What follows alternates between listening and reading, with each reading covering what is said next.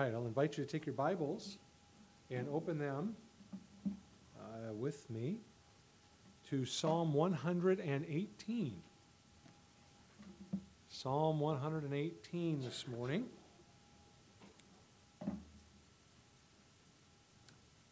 And before we begin looking at that, I'd like to have a word of prayer as we come together before the Lord in His Word. So let's pray. Heavenly Father, one more time we come and pray again this morning. We, we ask that you would be merciful to us because of our tendency to sin, of our own human weakness, the sinful flesh that still resides within us. And we, we plead the blood of Jesus Christ that was shed for our sins, because it's only by his sacrifice uh, that we can be forgiven. Only by his shed blood that we're able to come into your presence today.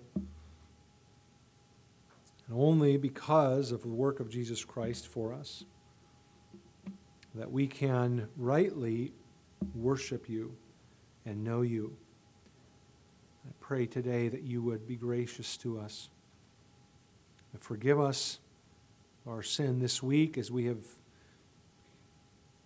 not been mindful of you as we should and have often sought to resolve our problems and our issues on our own without coming to you and depending on you in faith. I pray that you would forgive us and strengthen us today. Teach us from your word that we might know how we ought to live, and then we might be empowered to go and do that which you would have us do this week in light of your truth. And I pray that you would glorify yourself in this time as we study your word. In Jesus' name, amen. I have a question for you to ponder. Maybe get a little response if someone wants to share. Do you have a favorite psalm? Anybody have a favorite psalm? 150 to choose from. Anybody want to share it? You have a favorite psalm you'd like to just say what your favorite one is? Matthew. Psalm 100. Psalm 100. Make a joyful shout to the Lord, all you lands. I won't quote the whole thing, but that's good. Yeah, Psalm 100. Anybody else? I won't necessarily be able to quote them all, so don't just, you know. 103. Psalm 103. Oh, okay. That was unexpected. That's okay. That's good. Ooh, Psalm 18. Psalm 136. Oh. Lisa. Psalm 51. A lot of it we could we could, we could all maybe we all, maybe we all have a favorite psalm. What's that? Psalm 91. Good. Incredible variety of the psalms. Jim.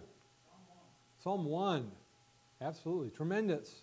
We have a, this great variety of the Psalms, and we can, we can have a favorite Psalm, and many people have favorite Psalms. Of course, there are some that are, are, are very commonly recognized. Psalm 23, of course, beloved by many people. It's read often at hospitals and funerals and other places where we want to seek comfort from the Lord. Psalm 139 is a favorite of many because of the reminder of God's sovereignty over all and his wisdom. For some, Psalms 32 and 51, Risa mentioned Psalm 51, they're reminders of our brokenness over our sin, and yet, even in our sinfulness, of the, the grace of God to forgive. Beautiful uh, reminders of that, which we need. There are a lot of uh, favorite Psalms, and, and again, even as we've already demonstrated, you have a variety of them uh, that you like. Well, it's interesting because if you read the New Testament, it is actually not very difficult to figure out what the favorite psalm was of the New Testament writers. They, of course, no surprise since I've already asked you to turn to Psalm 118, but, the, but their favorite psalm was here, Psalm 118. Favorite psalm of the New Testament writers. How do I know that? Well, because this psalm is quoted more than any other psalm in the New Testament. And almost every one of the New Testament writers quotes from this psalm at least once. Matthew, Mark, Luke, and John, all four of the gospel writers uh, refer to, quote this psalm. Peter uh, quotes from this psalm more than once. Paul, numerous times, quotes from this psalm. And the writer of the book of Hebrews, who we don't even know who he was, and yet he quotes from this psalm. The only two New Testament writers, James and Jude, who do not quote from this psalm in their brief books. So, out of the entire New Testament, vast majority of the writers, and it is even a favorite of Jesus.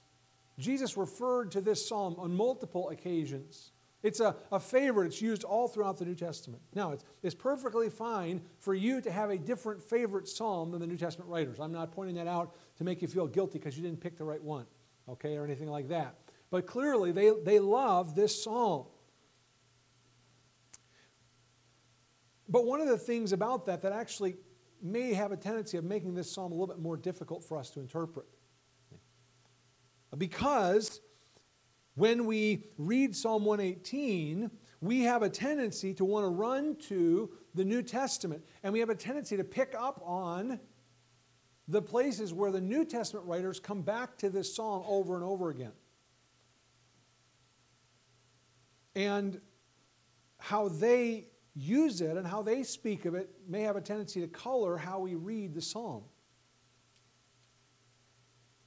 Now, last week when we studied Psalm 117, we didn't run to the New Testament, although I did mention we could have done so. book of Romans uh, specifically quotes Psalm 117, and then I think the book of Revelation really provides a great capstone uh, to it. We didn't do that, and we're not going to do that here this morning. But that doesn't mean that we have to ignore the prevalence of this song in the New Testament. That's important. But we need to first seek to understand it here in the context of the Old Testament before we can rightly see how and why it's used in the New Testament. I don't necessarily plan to do that second part today, but when we rightly understand it in its context, then we go to the New Testament and we'll see, you can see why the New Testament writers referred back to this psalm as often as they did and, and, and with as much um, emphasis. Now, you're probably already familiar with some of the verses of this psalm, especially verse 22. The stone which the builders rejected has become the chief cornerstone. Anybody heard that verse before? Okay, very familiar. Verse 23, of course, this is the Lord's doing. It is marvelous in our eyes. We love to sing the chorus based on verse 24. This is the day the Lord has made. We will rejoice and be glad in it. We're going to sing that chorus in a little bit. Now, you probably don't recognize it here, but verses 25 and 26 are also well known. They were shouted by the crowds when Jesus entered the city on what we call Palm Sunday. Verse 25 says, Save now, I pray, O Lord. Literally, that is, Hosanna. Verse 26 Blessed is he who comes in the name of the Lord. That's what the crowds were shouting as Jesus was riding into the city of Jerusalem. And of course, back in verse 6, we read, The Lord is on my side. I will not fear. What can man do to me? And the writer of Hebrews, in Hebrews 13, verse 6, quotes that immediately after the promise that the Lord will never leave you nor forsake you. And we love to read and meditate on that truth. And so, number of the verses of this psalm we are already familiar with. And again, as I said, this is clearly on the minds of the New Testament writers as they were thinking about and meditating on the person and the work of Jesus Christ. And so we can say, in one sense, this psalm very definitely points ahead to Jesus the Messiah. But I don't want to call it prophetic in a technical sense because the psalm is not a strictly speaking, a prophecy of the Messiah coming. What it is, the Psalm 118 in the Old Testament context, is it is a song of procession. So it is the song sung by a procession of worshipers led by the king of Israel. And the king is leading a procession of worshipers, a whole crowd of people, and they are going to Jerusalem. And they are going there for a specific purpose. They're going to offer a sacrifice of thanksgiving to the Lord, uh, and, and specifically for an act of divine deliverance. And that's really what Psalm 118 is all about. By the way, just we I, I don't have time to go through and draw all these connections for you, but if you read Psalm 118 and you look back in Psalms 115 and 116 especially, you'll see that the writer of Psalm 118 is either borrowing from those or maybe it's the same writer and he wrote them all to be kind of an integrated set. And we said that the Jewish people sing these psalms as a part of the Passover traditionally, the Egyptian Hallel, and this is the last one of that set. So when Jesus and his disciples finished with the Last Supper and they sang a hymn and then went out to the Mount of Olives where he went out to pray, this was the last song that they sang. This psalm. But this psalm really ties together the preceding ones because he uses all sorts of terminology and language and it's just borrowed just straight from them. And, and, and you, you could look at that sometimes, lay them out next to each other and look at them and draw those connections. Uh, it's not very difficult to see, uh, even in the English translation. It's very, very clear. And you can see a number of the connections there that are used. Now, um, what, what's interesting here, and what I want you to do is I want you to try to picture with me this situation. I want you to envision what's happening. And so, as we look at this psalm together this morning, we're going to try to envision what is taking place because the psalm is really giving us insight into a specific event. Something is happening, and we're observing it, and we're hearing the different voices of the people involved. And that's what the psalm is really. And so I want to kind of give you that effect, the, the kind of immersion effect of what's taking place here, so that you'll get the, the, the feel of what, of what the psalm is really communicating.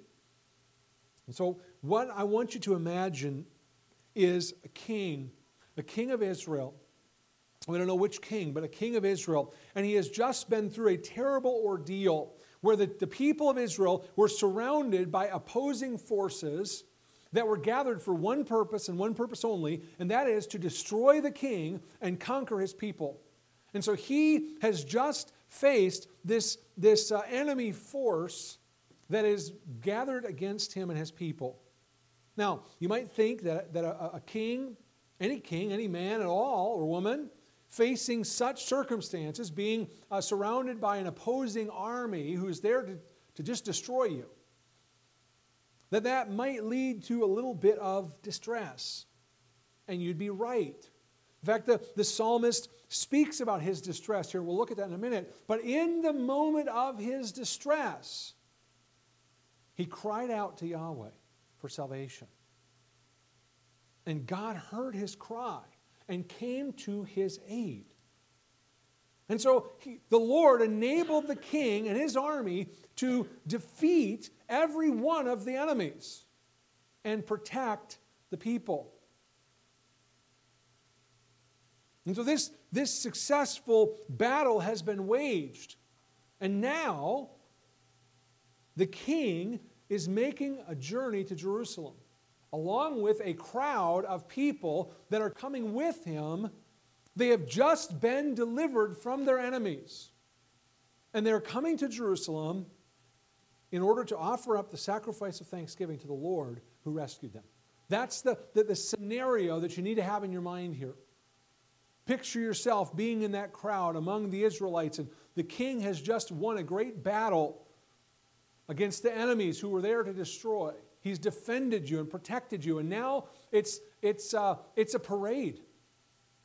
But, but it's not a parade celebrating the military or the king, it's a procession to the presence of the Lord to give thanks to the Lord.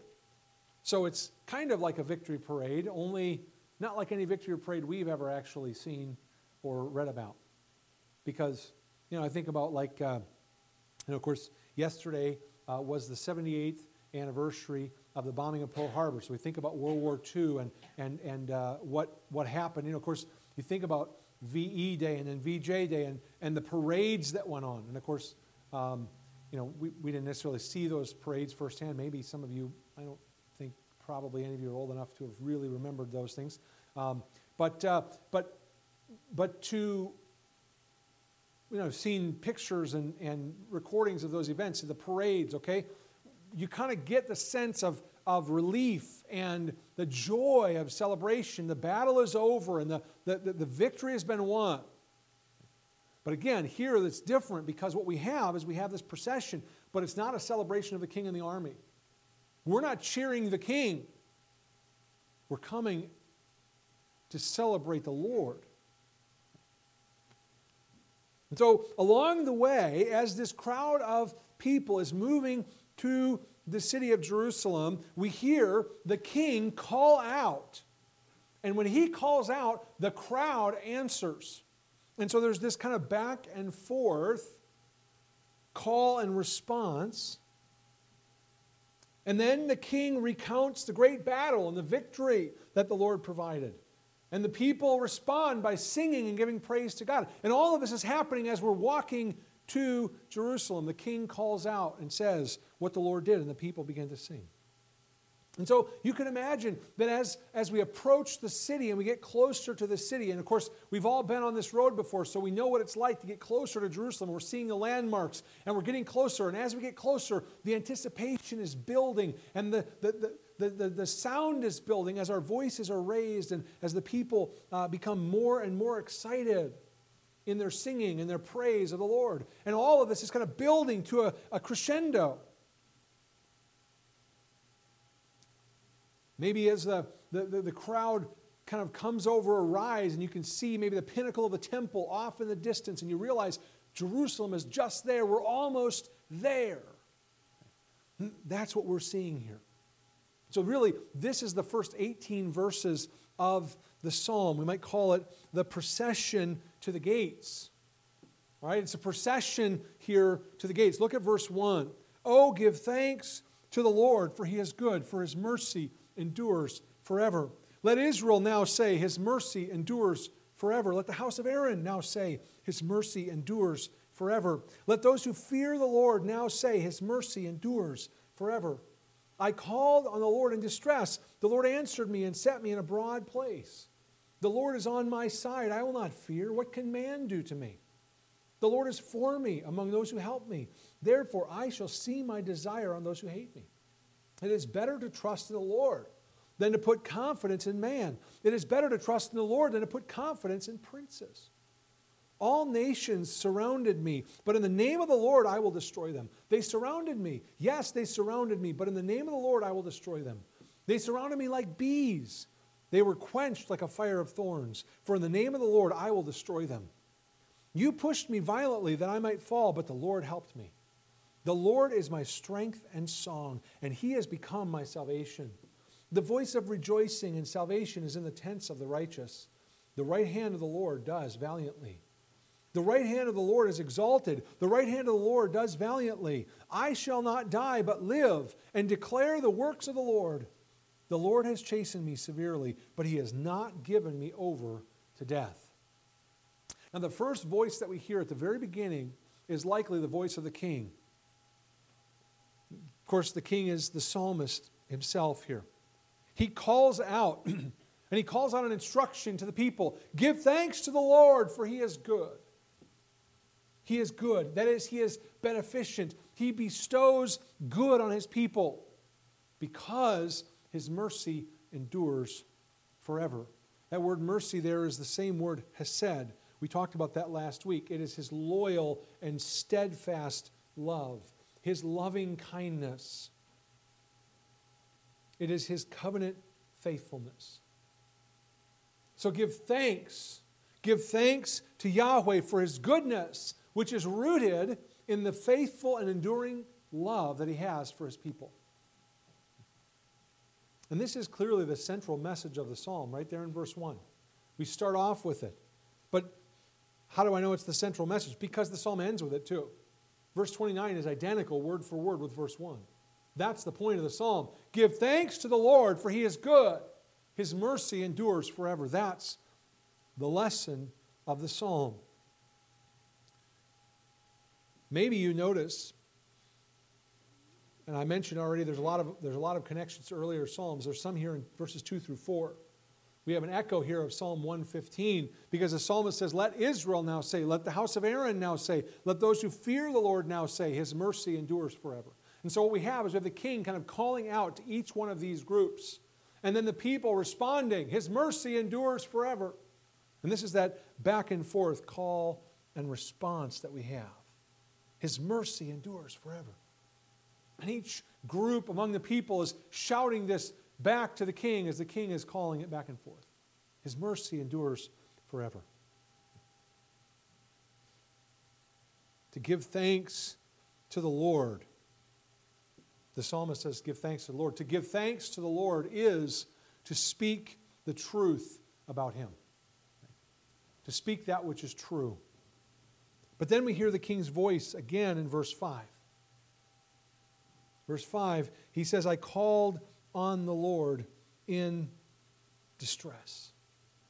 Again, I said if we were surrounded by an enemy, host of enemy armies, it's not surprising that you'd feel a little bit of distress.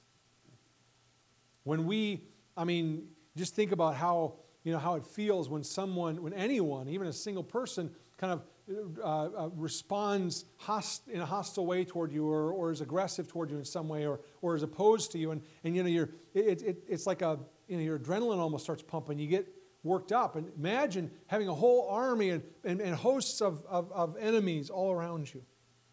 Of course, he's in distress.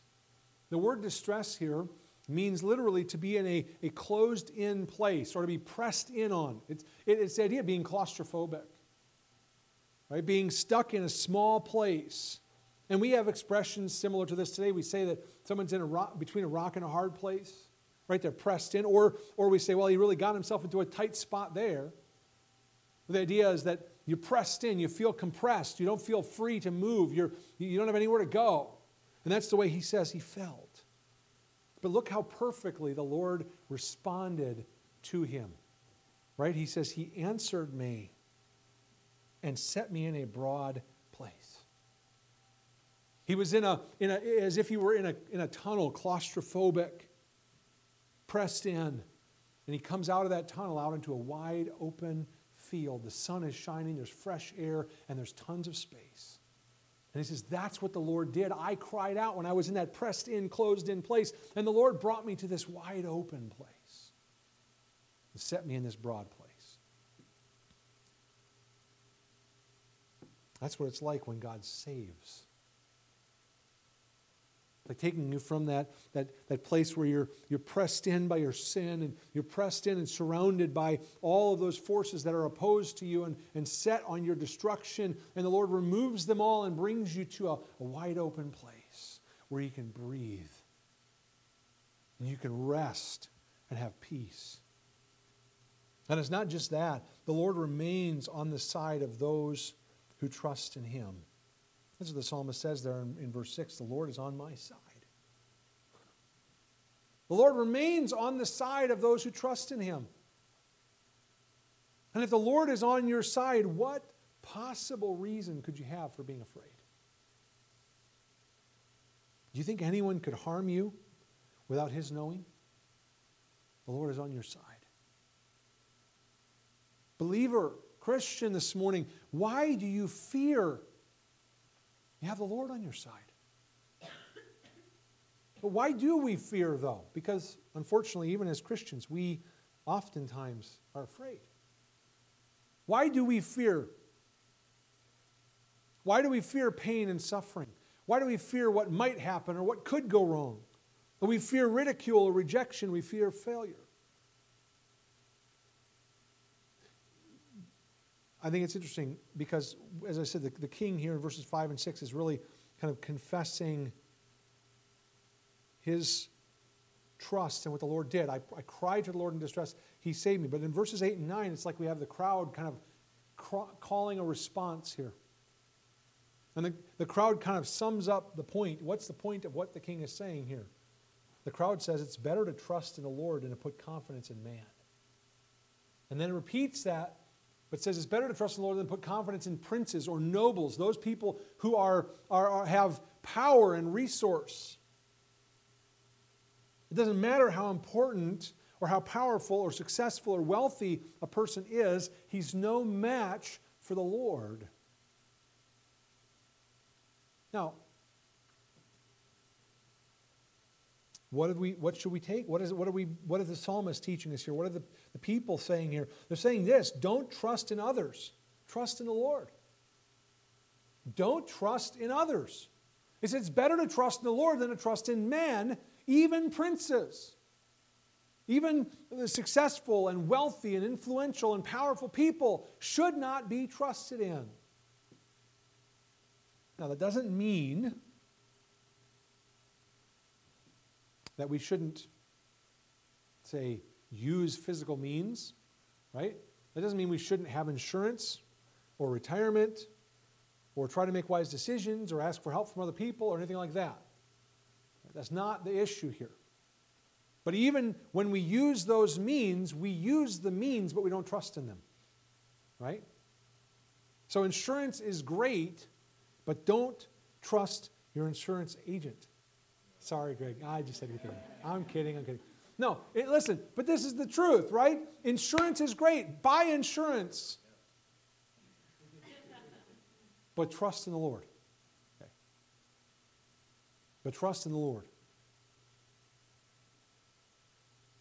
Buy insurance, but trust in the Lord. Take precautions, but trust in the Lord. I told, I told someone this several years ago. I had a conversation with someone, um, and then we were talking about the issue of fear, living in fear. And I said, you know, it's not fearful to take precautions.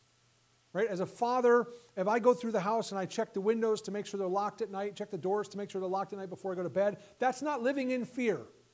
That's being wise and taking care of my family and taking precautions. But after I've locked the door and I shut the door, I go to bed and I go to sleep why? Because I trust the Lord. So I take the steps necessary to re- reasonably to protect my family, but then I have to trust the Lord. Because I realize I'm not ultimately in control.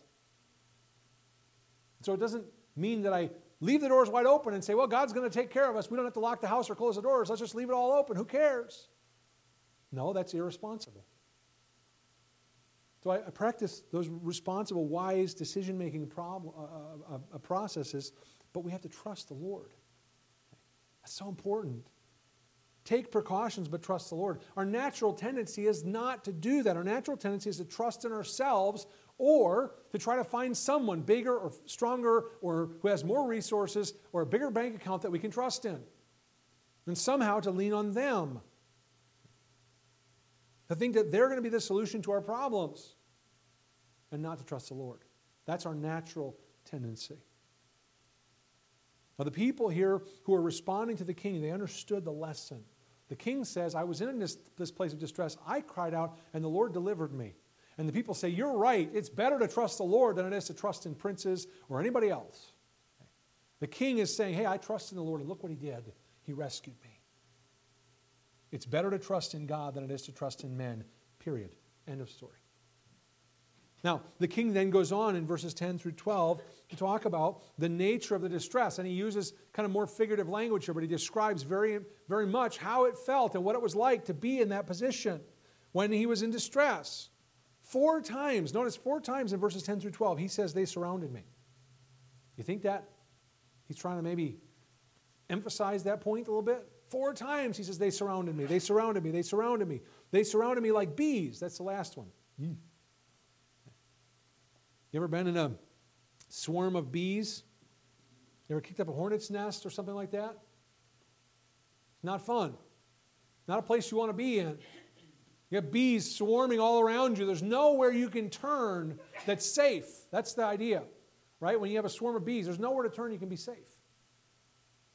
There's nowhere to hide. There's nowhere to. You're, you're everywhere you look. There is pain, danger, nowhere to escape. And he says that's what it was like. But, notice again, there's a dramatic change of circumstances when the Lord answered his cry for help. Because notice what he says there in verse 12. They surrounded me like bees. In the very next line, he says this They were quenched like a fire of thorns. They were quenched like a fire of thorns. Now, in Israel, And we have to understand this because it's so different geographically than it is here. Israel's a desert place. And in most desert places, there's not a lot of trees to supply firewood. So the people naturally just use whatever they have on hand. And so, because uh, trees are and firewood is in short supply, um, it's not uncommon at all for people in that part of the world to gather bunches of briars and thorny branches, whatever kind of things they can get, and, and, and bundle those together and use those to build a fire. Now, the problem is when you go to burn a whole handful of branches and thorns like that, and you gather that bundle together, and it's all dry, and you go and light it on fire. Um, I mean, there's a, there's a, the, the plus side is it's easy to light, okay? Because it burns really easily. The downside is it doesn't last long because it burns really quickly and then it's gone. I mean, it doesn't leave hardly anything behind. And so the, the, psalmist is, is, is kind of using what for them would be a very common picture. For us, maybe not quite so much. But the idea here is of a, a rapidly burning fire that consumes and then leaves virtually nothing behind. And he says, That's what happened. Right? They surrounded me like bees and the very next line, they were quenched like a fire of thorns. They were completely burnt up.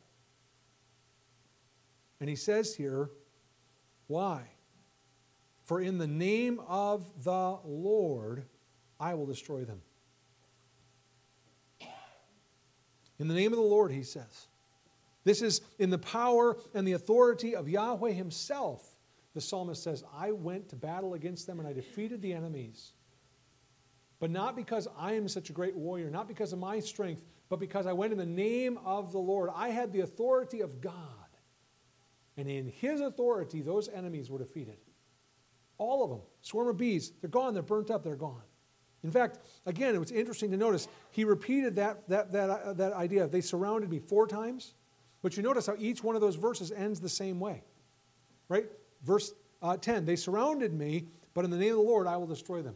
Verse 11 Twice they surrounded me, but in the name of the Lord I'll destroy them. In verse 12, like a swarm of bees they surrounded me, but in the name of the Lord I'll destroy them. That's what he comes back to each time.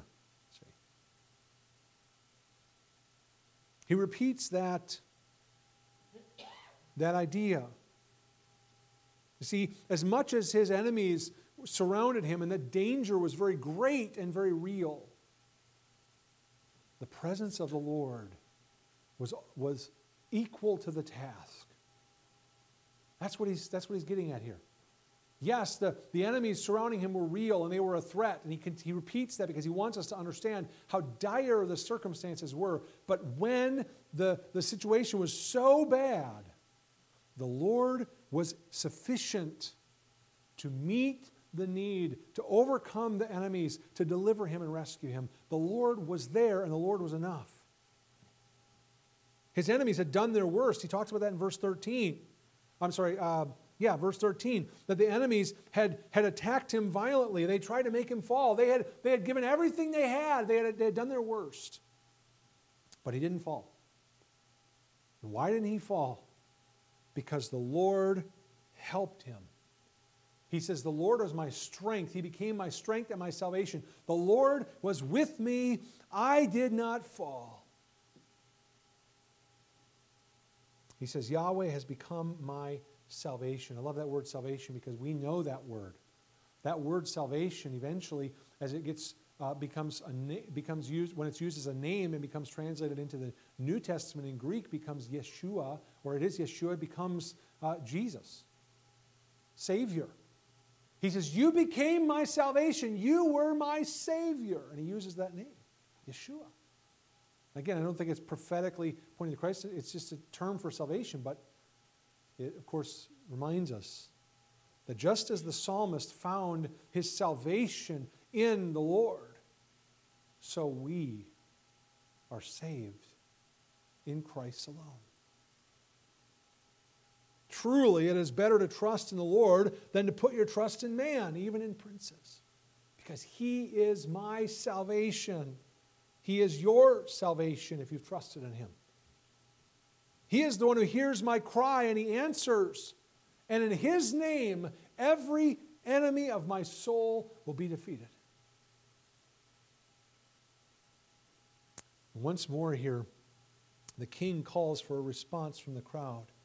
He speaks in verse 15 of the voice of rejoicing in the tents of the righteous. And then we have uh, what is really the crowd's kind of response in the last part of verse 15 and on to verse 16. And what, do the, what do the crowds sing back or shout back? The right hand of the Lord does valiantly. The right hand of the Lord is exalted. The right hand of the Lord does valiantly. The people are, are, are, are, into it with the king. The king is saying, Hey, praise the Lord. And so they do. The right hand of the Lord does great things. What I think is, is noteworthy here is, again, no one is saying, What a great job the king did in winning this battle. What are they saying? The right hand of the Lord is exalted. The Lord's great might and power, his right hand is exalted. He receives the glory. Everything here is focused on him because the deliverance is from the Lord, and all the glory and all the praise then goes to the Lord. This is where we have this king, and the people are engaged in true worship. Unfortunately, a lot of times what people call worship today ends up being coming about people, about elevating people. But that's not worship. That's not true worship in the biblical sense. True worship exalts God. That's what the people are doing here. The right hand of the Lord, that's what's exalted. That's what's glorified. Why? Because He delivered the people. And they're just, all they're doing is acknowledging that. They're just speaking the truth. Eh, you know, one of the things we could do if, you were, if we were inclined doing a study through Psalm 118 is use it as a case study of how to give thanks. Give thanks doesn't necessarily here involve the people saying thank you. What it is is the people saying, The Lord is good. The Lord is great. His hand is exalted. It's better to trust in the Lord than trust in princes. All of those statements that they're making are all true statements that glorify and exalt God. That's what giving thanks is all about. So it's not a formula. It's, it's, express, it's just expressing the truth. It's simply saying what is true about God, about what He's done. And that's what the people are doing here. Now, we come to the close of this procession in verses 17 and 18. And the king here kind of closes it and sums up the situation. What does he say? I shall not die, but live and declare the works of the Lord. Again, his intention is to come and praise the Lord because of what he has done. But the interesting thing here is this desire to praise and give thanks to the Lord is the fruit of discipline in the life of the king. Verse 18 may come as a little bit of a surprise to you when you read through it. Here the king's talking about being in distress, crying out, the Lord saves him. And then in verse 18, the Lord has chastened me severely. I might read that and think, wait a second. Was all of this just the king being punished for doing something wrong?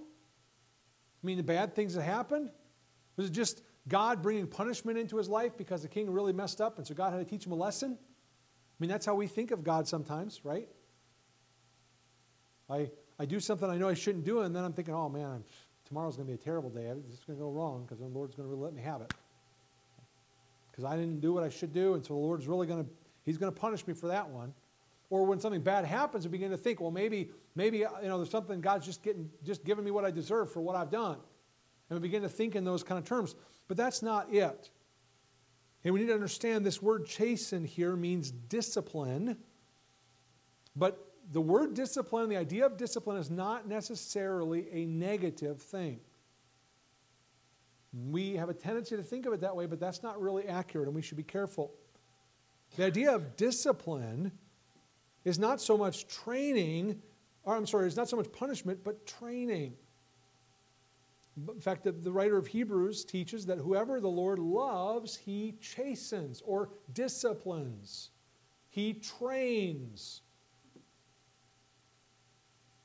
And the writer of Hebrews, in that same passage, Hebrews chapter 12, acknowledges that chastening is unpleasant in the moment. But here's what he says Afterwards, it yields the fruit of righteousness to those who have been trained by it. Chastening or discipline is God's training of his children.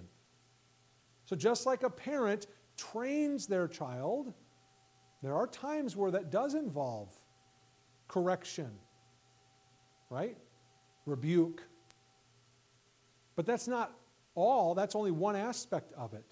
There's a positive training, and that is the daily uh, instruction and guidance and teaching that goes on. And that's what the Lord is doing. And so the psalmist here is saying, I have been trained, right? I have endured a time of discipline. What was it? It was a trial.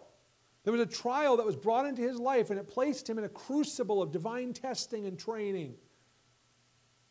But it wasn't, it wasn't done so that he would fail. It was done so that he would learn righteousness. What the writer of Hebrews says.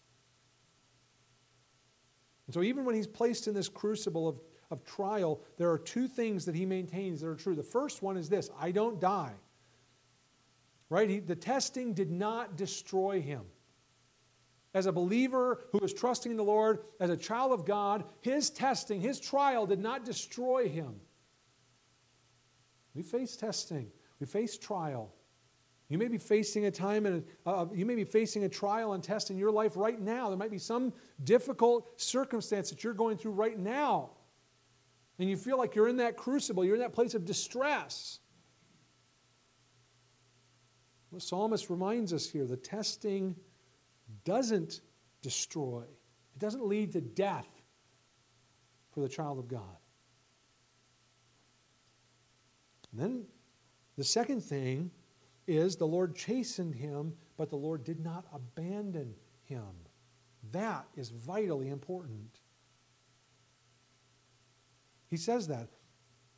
He has not given me over to death, verse 18. He's not abandoned me. Yes, He chastened me. Yes, He disciplined me. Yes, He put me in this time of testing and trial, and it was difficult. But He did not abandon me. He didn't give me up to be destroyed.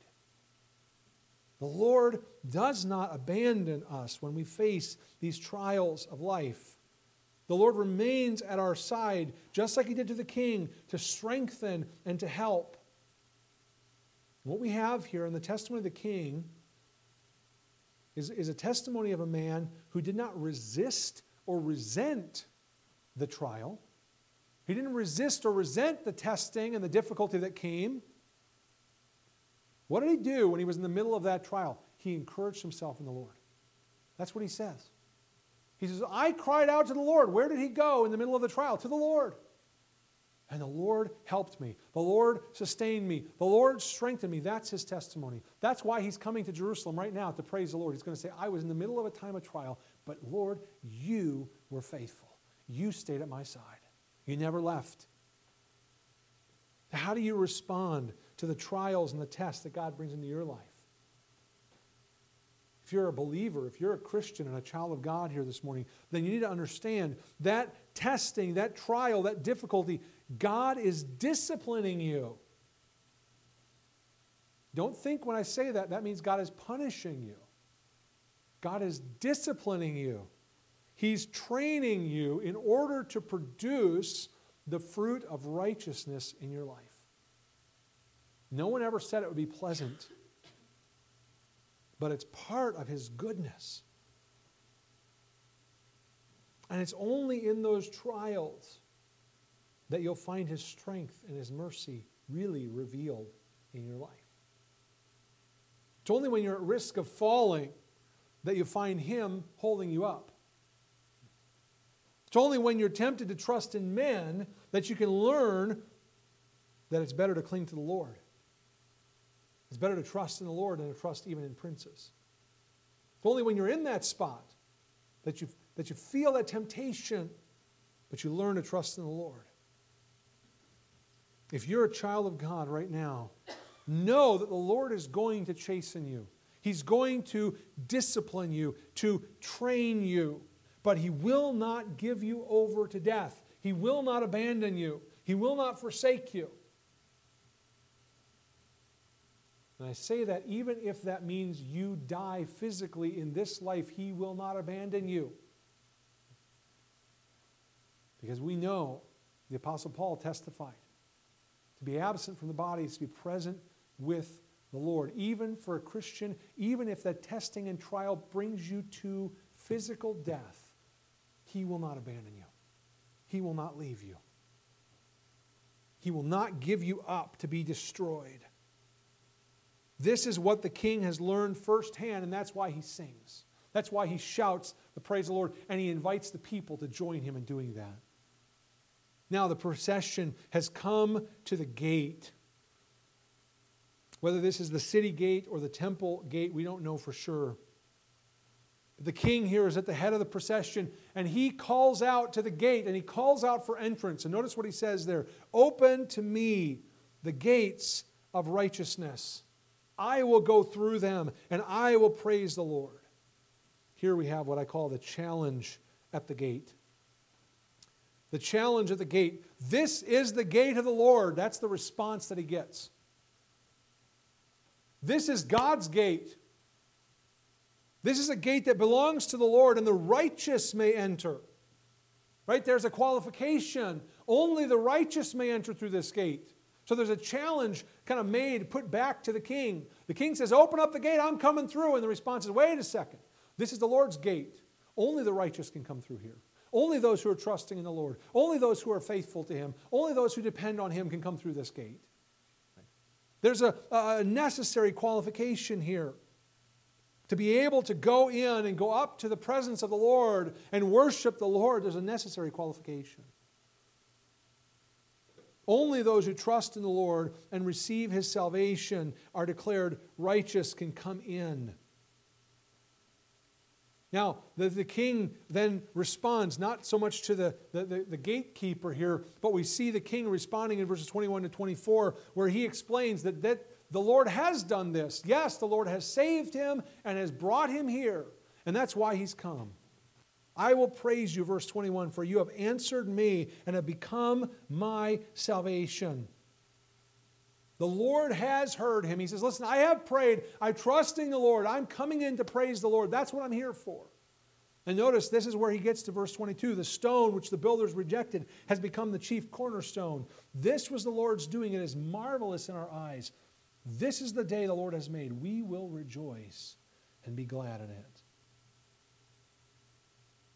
It's as if the crowd who's now gathered there with the king at the gate is lifting up their voice and saying, We affirm that yes, the Lord has done this. The Lord has saved. The Lord has brought us here, and we have a right to enter in because we're here to worship the Lord. And so they give testimony to the fact that God has done it It's only by the grace of God alone that uh, the king has been delivered from his enemies. Now, you might ask the question who is the stone there in verse 22? Of course, um, if we, as I said, if we jump to the New Testament, we immediately think, well, the stone is Christ. Jesus identified himself. Here's the stone, and the New Testament writers point to that. That's true. But here, in the context of this, of this procession to the, to the, uh, the, the, to the temple, the, the stone is the king. This is, is kind of a, some sort of a proverb almost. And, the, and it's being repeated here, but the king is clearly the object in view. It's the king. He was the one who was rejected by men. They're called the builders here.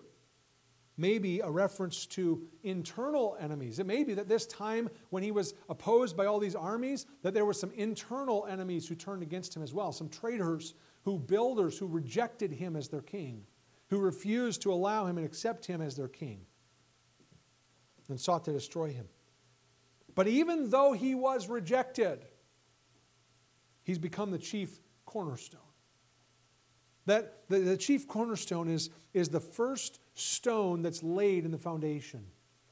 And then what they do is they lay that stone in the foundation, and then every other stone fits into the foundation based on how it fits with that stone. Everything has to be square to that stone. Everything has to be level based on that stone. Everything is measured by the cornerstone.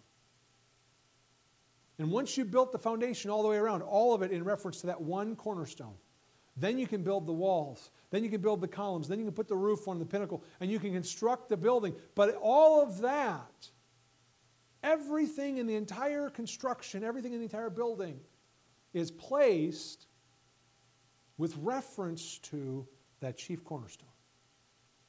Everything is measured off of that. If it's square, it's square because it's square to the corner. That's what it is.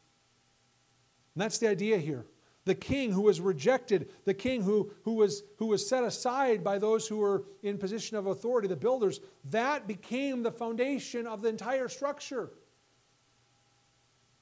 And this is the work of God, not of men, because that's what the crowd sings. They say, It is the Lord's doing, it is marvelous in our eyes. And then verse 24 This is the day the Lord has made. We will rejoice and be glad in it. What day do they mean? What day is that verse talking about? The day the Lord has made. Is it saying, Today is the day the Lord has made? We should rejoice in today. That's how we often think of that verse. If we take it out of context here, that's how it's often used. When we sing that little chorus, that, that may be what we're thinking about. Today is the day the Lord made. I should rejoice. I should be glad in the today. Well, that's probably true. That's just not really what that verse is getting at. The day the Lord has made is the day of salvation. It's the day when the Lord heard the king's cry, when he answered him and he delivered him from his enemies. When we sing that chorus, we shouldn't sing it and think of today. We should sing it and think of the day of salvation. Because that's what the psalmist is saying here. The day when I cried out to the Lord and he saved me. The day when our king cried out to him and he saved. That's the day of the Lord. That's the day we rejoice. Again, it's not hard to see how this points ahead to Christ. He was rejected by the builders, right? The spiritual leaders of Israel. And yet, in spite of their rejection, he was chosen to be the chief cornerstone, the one to whom all others must correspond. Everything in the entire building, in fact, the New Testament writers, both Paul and Peter, talk about the church as a building, as a temple, a structure that's built, and Christ is that, that, that, that chief cornerstone. Everything is measured in relationship to Christ. Everything in life and death and eternity is built on one thing and one thing only. How does it relate to Jesus Christ? And so, if you have not come into alignment with Jesus Christ by believing on his name, then you have no part with him. You're cast aside. You don't get put into the building. You don't get used in the structure because you don't fit with the cornerstone. Everything is based on that one relationship. But notice how the procession then moves as we get to the end of the psalm from the gate to the altar. The crowd in verses 25 and 26 lifts up their voice Save, uh, save now, I pray. Hosanna! Save us, O Lord, they're saying. Hosanna! Blessed is he who comes in the name of the Lord. Again, the same cry that hundreds of years later that crowd is going to cry of, Jerusalem, of Jesus as he rides on the back of a donkey into Jerusalem, fulfilling the words of the prophet Zechariah. Blessed is he who comes in the name of the Lord. The people pronounce a blessing on their king here. That's what's happening in Psalm, 1, in Psalm 118. The people are shouting a blessing. Blessed is he who comes in the name of the Lord. He's coming into the temple. He's coming into this, the place of the altar where the sacrifice is going to be offered. And he's coming in the name of the Lord. Remember, he, would, he fought against the enemies in the name of the Lord. And here he comes into the presence of God in the temple in order to sing and give thanks to him. And we see this, this Israelite king is blessed by the people, but Jesus Christ, in an even greater sense, is signified here. The ultimate and final king, the great king of kings, who's going to be the, the, the one eternal king from David's line that's going to come. Not just in his first coming, but especially when he comes again in his second coming. I wish we had time to look at the New Testament because it takes this verse and it applies it both to his first and then to his second coming. When he comes to judge the earth and claim his throne. And on that day, when he returns to Jerusalem to claim his throne, Jesus prophesies that, that the inhabitants of Jerusalem are going to shout together, Blessed is he who comes in the name of the Lord. Because they're going to believe on him then. And they will shout this. Not just the crowds outside the city, but the people of Jerusalem themselves. That's going to happen. It first happened here with this king. It's going to happen again with Jesus Christ. We observe here in the last verses the crowd moving to the altar. They say, We have blessed you from the house of the Lord. God is the Lord, and He has given us light. Bind the sacrifice with cords to the horns of the altar. So we see them bringing a sacrifice in and bringing it to the altar in preparation to offer the sacrifice. And the king brings the psalm to a close there in verse 28. In verse 29, he confesses his relationship to the Lord. You are my God. I will praise you. You are my God. I will exalt you. And I love the way he says it because he doesn't say you are a God. He doesn't even say you are the God. He says you are my God. This reveals here the foundation of all praise and all thanksgiving a personal relationship with God. Do you know him? Have you experienced his mercy, his steadfast love that is never wavering, even when you have been faithless and disobedient? Have you experienced his faithfulness, his love that is constant? Have you experienced his goodness in saving you from your sins? Your sins, like these enemies of the psalmist, surrounded you, threatened to destroy you, to overwhelm you. Have you been saved from them? Has He delivered you? Have you cried out to Him and found that He answered your prayer and He became your strength and your salvation in the midst of your trial? Then you have every reason to praise Him, every reason to exalt Him, every reason to give thanks today to the Lord. And conversely, you have no reason, no excuse whatsoever to complain. We who have been saved, we who have experienced the great salvation and deliverance that comes from Almighty God, have no room to complain about anything. Are your circumstances dire and difficult? I'm sure they are. Do you feel distressed, pressed in on every side? Is the trial too big for you to face?